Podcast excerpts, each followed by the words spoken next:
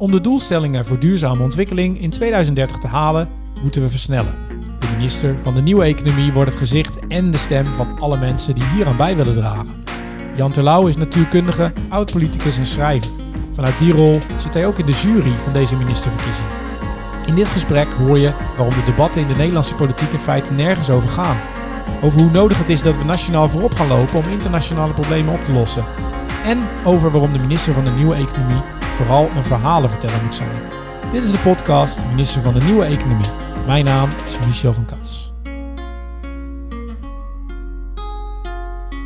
Hartelijk welkom bij de volgende aflevering van Minister van de Nieuwe Economie, uh, de podcast. Ik zit hier in Twello tegenover uh, de heer Jan Terlouw. Uh, midden in de bossen, prachtige omgeving.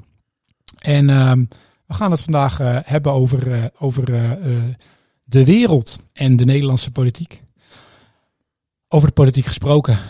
Jan, welkom allereerst. Dankjewel. Uh, er is een hoop gebeurd op politiek gebied de afgelopen uh, weken, zou je wel eens kunnen zeggen.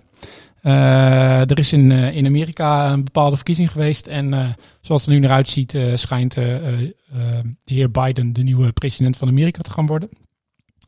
Ehm, hoe, hoe kijkt u naar, die, naar hoe die verkiezingen nu afgelopen tijd zijn gelopen? Hoe, hoe kan het, als je kijkt wat, wat Donald Trump in vier jaar heeft gedaan, dat er dan toch nog de helft van het land op hem stemt? Op het eerste gezicht is het totaal onbegrijpelijk dat 71 miljoen Amerikanen stemmen op een man ja, die tegen het misdadige aan opereert. Die zijn belastingen niet openbaar maakt, die aan één stuk door onwaarheden spreekt en die tal van dingen heeft gedaan die niet deugen. Die discrimineert naar vrouwen toe en naar Mexicanen enzovoort. Hoe kan het dat 71 miljoen Amerikanen toch op hem stemmen? Er moet er toch in de eerste plaats in zitten dat ze het alternatief niet aantrekkelijk vinden. En als je kijkt naar de Democratische Partij, die heeft met Hillary Clinton toch een kandidaat naar voren geschoven die behoorlijk kapitalistisch was. Wat de Republikeinen, die dat aanvankelijk eigenlijk waren, helemaal niet uitkomt op het ogenblik. Een partij die de socialist Sandy Sanders wegstemt. En dan wordt Biden die helemaal geen socialist is, die wordt als socialist afgestempeld. En Trump, die heeft intussen wel bepaalde belangen weten te dienen. Die heeft werkgelegenheid teruggehaald, wat eigenlijk het werk van democraten hoort te zijn. Ja. Is daar een rare uh, paradox aan de hand, die je trouwens niet alleen daar, maar overal in de wereld ziet. Dat de oude links-rechts tegenstellingen, die zijn minder duidelijk geworden. En in zo'n twee-partijenstelsel krijg je dan echt problemen. Ja. Je ziet dat ook in Engeland, hè? Dus vroeger was het heel simpel. De Tories waren voor iets en dan waren de, de Labour tegen en omgekeerd. Maar met de Brexit is dat niet zo. Dat loopt dwars door die partijen heen en dus zitten ze in de problemen. Ja. En dat zie ik in Amerika ook heel sterk. Ja. ja de politiek, of laten we zeggen de situatie in de wereld, onder andere door het klimaatprobleem, maar ook andere problemen, door de globalisering, de mondialisering van de dingen, daar past de politiek niet meer op. En dan krijg je rare ontwikkelingen. Ja. De politiek verandert niet mee met de problematiek, die enorm internationaal is geworden. Als je kijkt, vroeger was een probleem soms mondiaal, maar meestal nationaal. Nu zijn bijna alle grote problemen mondiaal. Het vluchtelingenprobleem, het klimaatprobleem, het, het, het, virusprobleem, corona enzovoort. Eh, de tweedeling in de wereld. Het bijna allemaal mondiaal geworden. En de politiek is hartstikke nationaal gebleven. Ja, Europa probeert een beetje, maar daar kun je iets alleen maar voor elkaar krijgen met, met unanimiteit van stemmen. Nou, dan weet je het wel. Hmm. Hmm.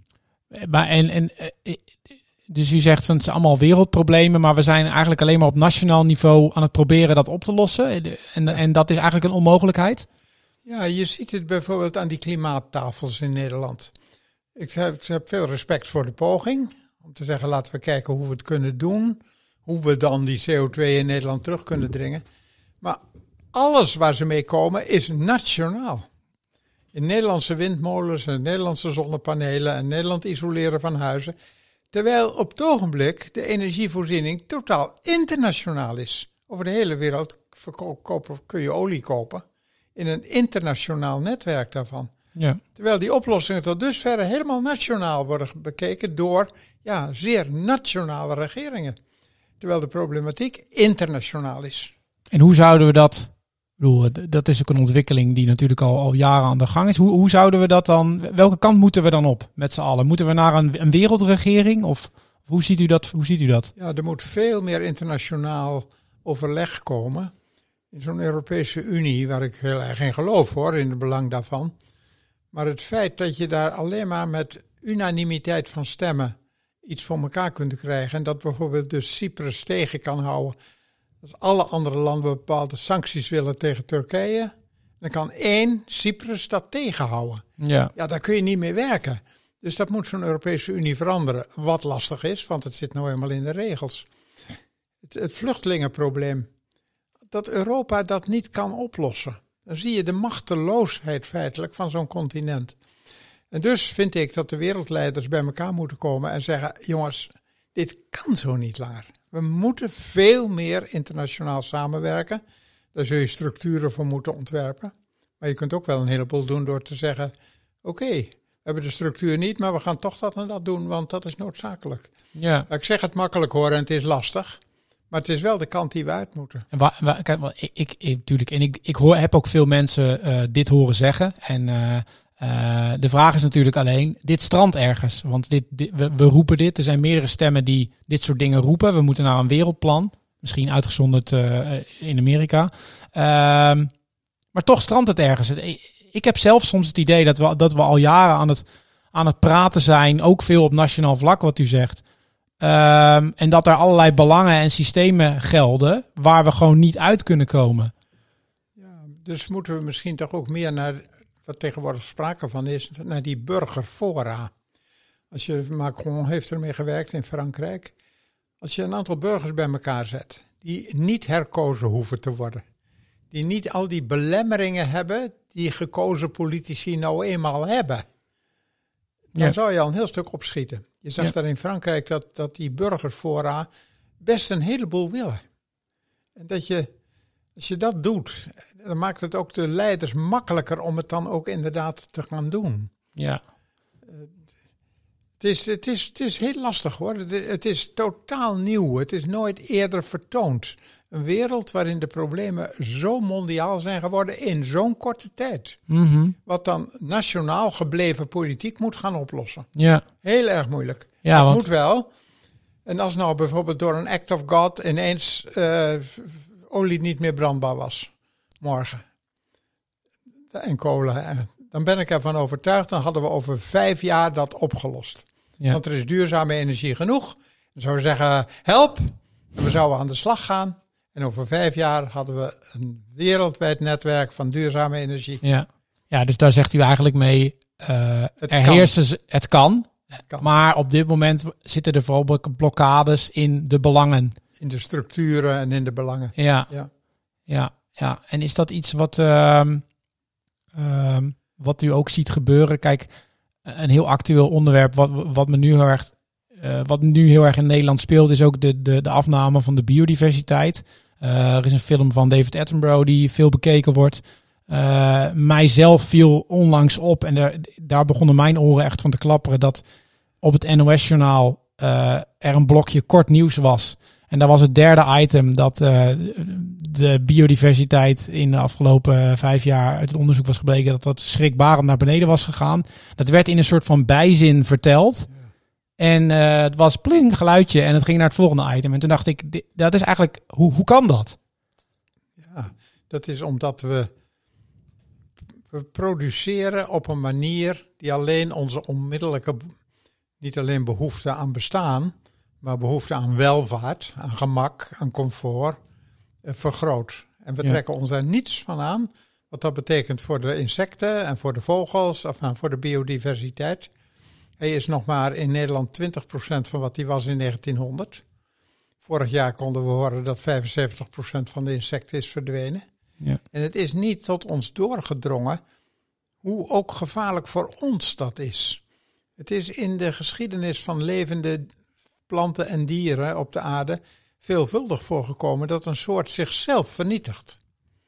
Als, Als je zo dominant wordt op een bepaald gebied, dat andere soorten verdwijnen, die je nodig hebt, ja, dan verdwijn je zelf ook. Ja. En dat zijn wij mensen aan het doen. ja. En dan zullen we heus over honderd jaar nog wel mensen zijn. Maar we kunnen zo niet doorgaan als we niet enorme rampen voor deze soort, de mens, willen voorkomen. Ja. En dat, en dat zit hem dus met name in omdat we dat niet kunnen overzien. Omdat onze structuren, even terugkomend op waar we het hiervoor over hadden, niet zijn ingericht op langere termijn. Ja, omdat er minder naar de wetenschap wordt geluisterd. Omdat er politici zijn die zeggen: Ik geloof de wetenschap niet. De wetenschap die ons zo ongelooflijke vooruitgang heeft gebracht op het gebied van gezondheid, van levensduur enzovoort. Dat is een gevaarlijke ontwikkeling die we moeten stoppen. Een ontwikkeling waarin, ja, als ik nou debatten hoor, hè, politieke debatten, waar gaan ze in vredesnaam over in vergelijking met deze enorme problematiek waar wij het over hebben? Ja. Daar gaat nergens over. Nee. Het is, en dat zal moeten veranderen. nee. En dat zal ook veranderen als de nood hoger wordt. Maar hoe hoger de nood wordt, A, hoe duurder het wordt om het op te lossen. En B, hoe sneller het dan moet worden opgelost. Ja. Dus bewustwording, politieke bewustwording, erover praten, een omroep groen maken, zodat er meer in de omroep over groen wordt gepraat. By the way, dat kan. Dat kan. Hè? Omroep. Ja. Daar kun je even lid van worden voor 57. En Ik ben het al. helpen. Ja. Ja, eh, het is urgent. En gelukkig dringt dat wel steeds meer door, hoor. Door allerlei initiatieven. En ik denk dat dit initiatief van een minister voor van economische duurzaamheid, of wat is het? Nieuwe economie. Nieuwe. Nieuwe economie. Dat gaat ook weer helpen, hoop ik. Ja, nee, dat hopen wij natuurlijk ook. Dat hopen wij natuurlijk ook. Ehm, ehm, en, en, nou, misschien moet het bruggetje wel gelijk eens maken. Hè? De minister van de Nieuwe Economie. Kijk, we hebben het gehad over wereld, wereldwijde eh, problematiek die, die nationaal wordt aangepakt. Eh, is dat iets wat u ook herkent in de, in de Nederlandse politiek? Eh, dat dat nu heel erg gebeurt? Dat alleen gekeken wordt bijvoorbeeld naar... Oké, we hebben een, een verkiezingen in maart 2021. En ik, ja, ik laat me vooral leiden tot... eh, in mijn beslissingen tot die periode. En daarna zien we wel weer verder. Nou, als je kijkt naar het proces wat Urgenda heeft aangespannen tegen de staat en de uitspraak daarover, dan zie je dat het kabinet dat wel serieus neemt. Ze zeggen, oké, we halen het misschien niet helemaal, maar dat is dan wel verkeerd en we doen ons best om het in 2030 wel te halen. Dat is natuurlijk goed. Maar, ik zei het al eerder, ik vind dat daar toch te nationaal naar wordt gekeken. Daar ga je het niet meer redden.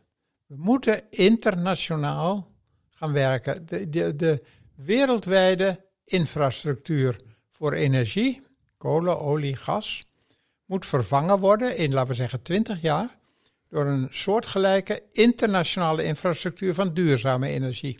Dat kan, want er is genoeg. Het is ongelijk verdeeld, maar het is de olie ook. Het is de zon. Dus wat dat betreft kan het. Het is betaalbaar, het kost geld, ongetwijfeld. Maar allerlei kosten-batenanalyse laten zien dat het kan. Dus waarom doen we het dan niet? Ja, dan doen we het niet omdat de politiek het toch moet doen. Die heeft de macht om het te doen. En de politiek met allerlei andere belangen zit. En met allerlei problemen om het ook inderdaad op te lossen. Om de urgentie te zien. Om niet de waan van de dag voor te laten gaan. Om niet het kleine onmiddellijke belang voor te laten gaan. Ja, dat is een geweldige stap. En daarvan, ik ben lang genoeg in de politiek geweest om te weten hoe moeilijk dat is. Maar ik heb ook lang genoeg nagedacht om te weten hoe nodig het is. Ja, ja precies. precies. Maar u zegt dus het moet wereldwijd opgelost worden en op een langere termijn gedacht worden en de urgentie moet, uh, moet veranderen. Uh, wat, wat, hoe ziet u dan de rol van een nationale politiek? In Nederland, we zijn hard bezig. Er gebeuren een hele hoop goede dingen. In ons netwerk zijn allerlei duurzame ondernemers heel veel goede dingen aan het doen. Op het gebied van biodiversiteit, duurzame energie, uh, noem het maar op. Uh, maar de nationale politiek heeft daar ook een hele belangrijke rol in. Ook al is het maar op zo'n kleine schaal. Ja, we kunnen voorop lopen. Ja. Neem nou bijvoorbeeld de landbouw. Het is duidelijk dat voedsel veel te goedkoop is. Waarom is het te goedkoop? Omdat het op een makkelijke, niet duurzame manier wordt geproduceerd. Als de minister van Landbouw zegt, en nu word ik marktmeester. En producten die op een niet duurzame manier worden geproduceerd, die ga ik verbieden. Dan betekent het dat voedsel duurder wordt. Dat is slecht voor onze exportpositie. En je kunt het dus niet hals over kop doen, stap voor stap. Wat gebeurt er dan? Ten eerste, het buitenland komt op den duur mee. Dat kan niet anders. Want het moet daar ook. Ze komen, en dan heeft Nederland een voorsprong. Want wij hebben er dan goed op geoefend, zal ik maar zeggen. In de tweede plaats, voedsel wordt duurder. Dan moet je ook een inkomensbeleid voeren. Want je mag niet de armste het laten betalen. Iedereen moet kunnen blijven leven. Dus daar hoort een inkomensbeleid bij. Maar dat kun je doen. Op zo'n manier een voorbeeldfunctie. Je kunt niet hals over kop vooruit stormen, maar wel toch even flink laten zien, jongens, dit is de kant die we opgaan. Dat kun je ook doen op het gebied van energie. Je kunt bijvoorbeeld gaan investeren in woestijnen en zeggen wij gaan daar zonne-energie in waterstof omzetten. Dat heeft ook nog het fantastische bijkomende voordeel dat je daar werkgelegenheid schept en dus minder economische vluchtelingen krijgt. Kun je niet ineens als klein land ineens allemaal doen, maar we kunnen wel laten zien, die kant gaan we op. En dan krijg je mensen mee die gaan zeggen, goh, het kan dus en het werkt. Dat denk ik dat je moet doen als je vanuit het nationale gezichtspunt kijkt. Ja. En dan kunnen we hier natuurlijk ook nog van alles doen. Dat, dat, hebben jullie veel meer verstand van dan ik, wat ieder ondernemer kan doen enzovoort. Ja, ja. Het is wel, het is precies. Dus u zegt eigenlijk, nationale politiek zorgt dat je wel voorop wil blijven lopen en dat je kan laten zien dat het kan. Om anderen mee te nemen om die internationale samenwerking uh, op hetzelfde niveau te laten plaatsvinden. Ja, en je bouwt dan ook nog in kennis een voorsprong op, waar je later dan beslist, want iedereen moet het uiteindelijk gaan doen, waar je dan een voordeel van hebt. Ja, ja, ja. Dus, dus, dus u zegt ook, ga het nou eens doen. ja, ga het in vredesnaam doen. En gaat ook, ook al blijven we dan nu ietsjes achter. Nou, die enorme welvaart van ons kan het ietsjes minder even. Hè? Ja, ja, ja, nee, dat is, dat is waar. En um, uh, ja, ga het nou eens doen. 2030 uh, hebben we de SDG's die we moeten gaan halen. Uh, dat is natuurlijk een hartstikke mooi kader om, om naartoe te werken. Ehm, als u nou naar die SDG's kijkt en wij zijn de, we hebben de Nederlandse verkiezingen in maart 2021. Um, wat gaat dan de rol zijn van ons Nederlandse kabinet, dat van 21 tot 24 gaat regeren, als we kijken naar die werelddoelen? Ja, het hangt ervan af wat het kabinet durft en wil en kan. Ja. Uh, het is nu duidelijk dat één partij verreweg de grootste lijkt te worden. Schuift wel een beetje op in de goede richting hoor, als ik naar het verkiezingsprogramma kijk. Heel klein beetje. Mm en die zal dan moeten samenwerken zoveel mogelijk met partijen die veel verder willen gaan op dat gebied, denk ik. Ja. En ik hoop dat dat gaat gebeuren. Ja. Ja. ja. En ik denk, je, je kunt de mensen best meekrijgen. Als je de mensen goed voorlegt en goed laat zien, jongens, dit is aan de hand. Dit is noodzakelijk voor je kinderen en je kleinkinderen. En het kan best. En misschien moet je iets aan welvaart inleveren, maar echt niet veel. Maar bijvoorbeeld, je kunt niet straks meer voor 20 euro naar Barcelona vliegen. Is dat nou zo erg? En je kunt niet meer drie keer per jaar, als je nog wat welgesteld bent, naar, naar weet ik veel, naar, met vakantie naar Australië. Ja, dan spaar je maar eens om daar eens in de twee jaar heen te gaan. Is dat nou zo erg? Toen ik jong was, was er geen sprake van dat je dat allemaal zo kon doen. Waren we ongelukkig? Wel nee, helemaal niet. Is dat een geluid wat je van de politiek zou kunnen verwachten? Om dit, te, dit soort dingen te roepen? Nee, dat verkoopt op het eerste gehoor slecht. Ja. Maar als je het eerlijk brengt, de meeste mensen zijn best redelijk. Die willen, en als je maar zorgt dat je het ook gelijk verdeelt. Want ik ben ervan overtuigd, wij lossen onze problemen absoluut niet op als we die tweedeling niet stoppen. Die steeds maar doorgaat. Dus op het ogenblik, ik las pas acht mensen maar Wikipedia zegt geloof ik 62, maar hoe dan ook een klein aantal mensen. Net zoveel bezit als de helft, de helft van de armste wereldbevolking. Dat is 3,5 miljard mensen. Ja, daar in zo'n systeem los je de problemen niet op. Nee. Dus dat, dat gaat vooraf, dat je die economie anders inricht. Precies. Daar, daar ligt dus echt, want dat is wel iets waar de politiek invloed op heeft. Ja, op die verdeling. Ja. Zeker. Ja. En in die jaren na de oorlog, die ik natuurlijk heel bewust heb meegemaakt als oude man. Ik bedoel, toen was ik jong. Dan zag je dat er was een, een soort staatskapitalisme. Waarin de overheid en grote bedrijven in voortdurende onderhandelingen waren met vakbeweging, met boerenbewegingen en zo. En eh, dat was een goed overleg en er kwam een redelijk deel van de stijgende welvaart terecht bij de factor arbeid. Dat is niet meer zo. Het grootste deel komt nu bij de factor kapitaal terecht, wat improductief is. En wat alleen maar een aantal mensen ontzettend rijk maakt.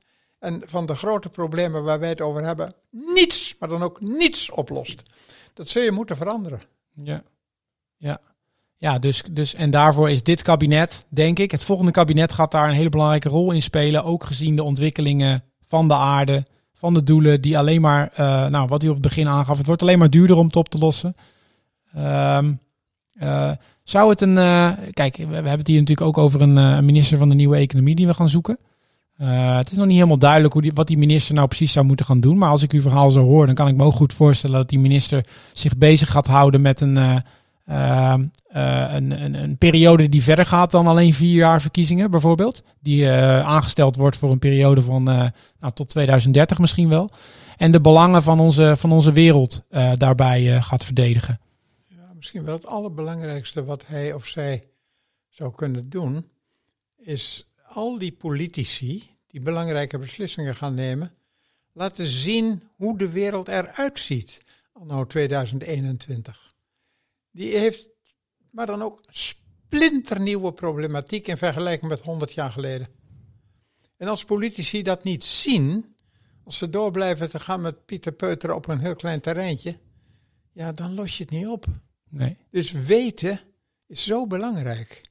Ik ben er zo van overtuigd dat de, de politiek, die kan dingen niet voor elkaar krijgen als ze de mensen niet meekrijgt. Ik, en die krijgt de mensen niet mee als ze niet weten wat er aan de hand is en wat het betekent voor hun kinderen.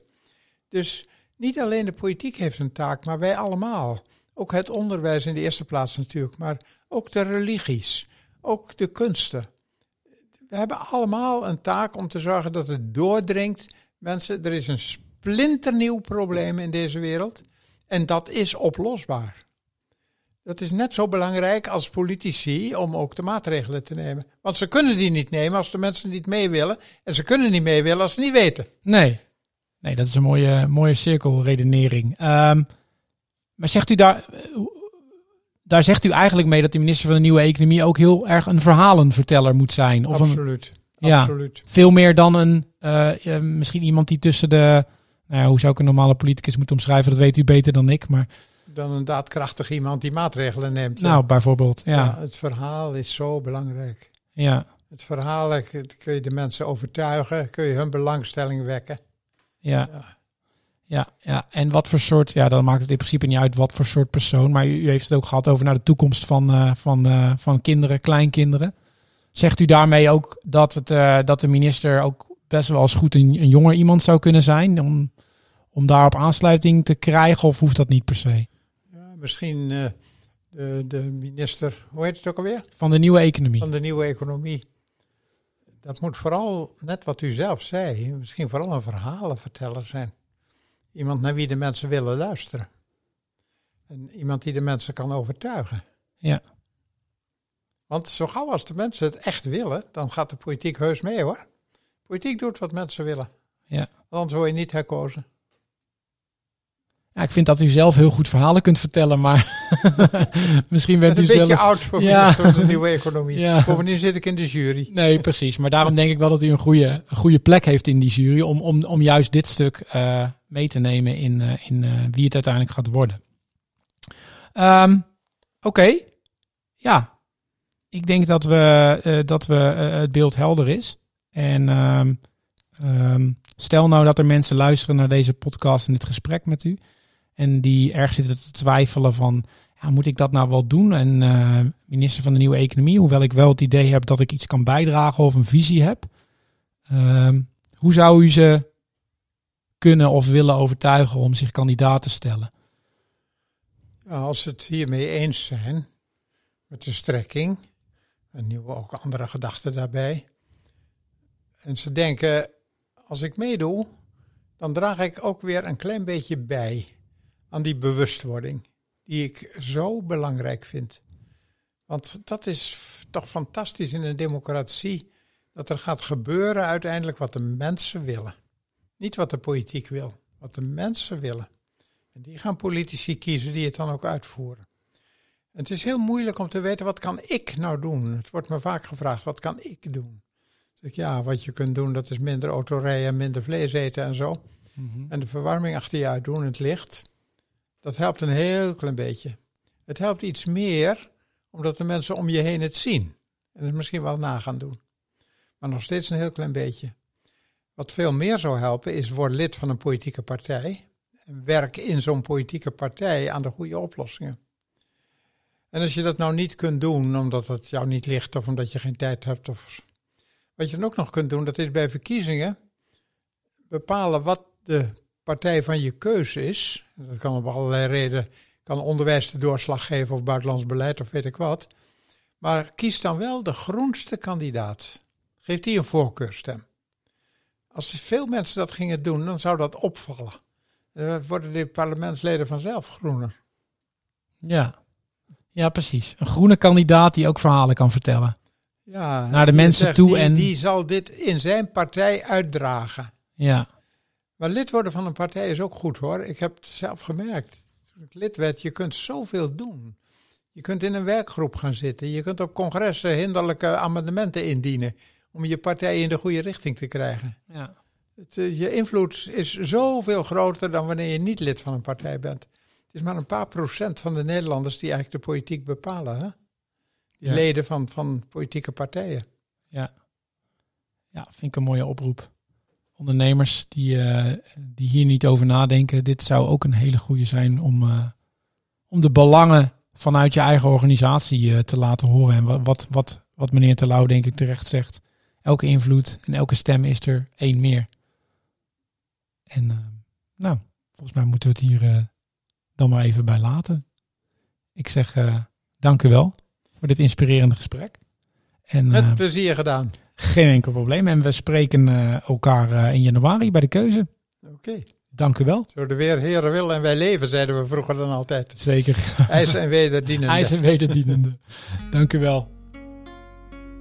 NVO Nederland zoekt de minister van de Nieuwe Economie. Stel je verkiesbaar op ministervandenieweeconomie.nl.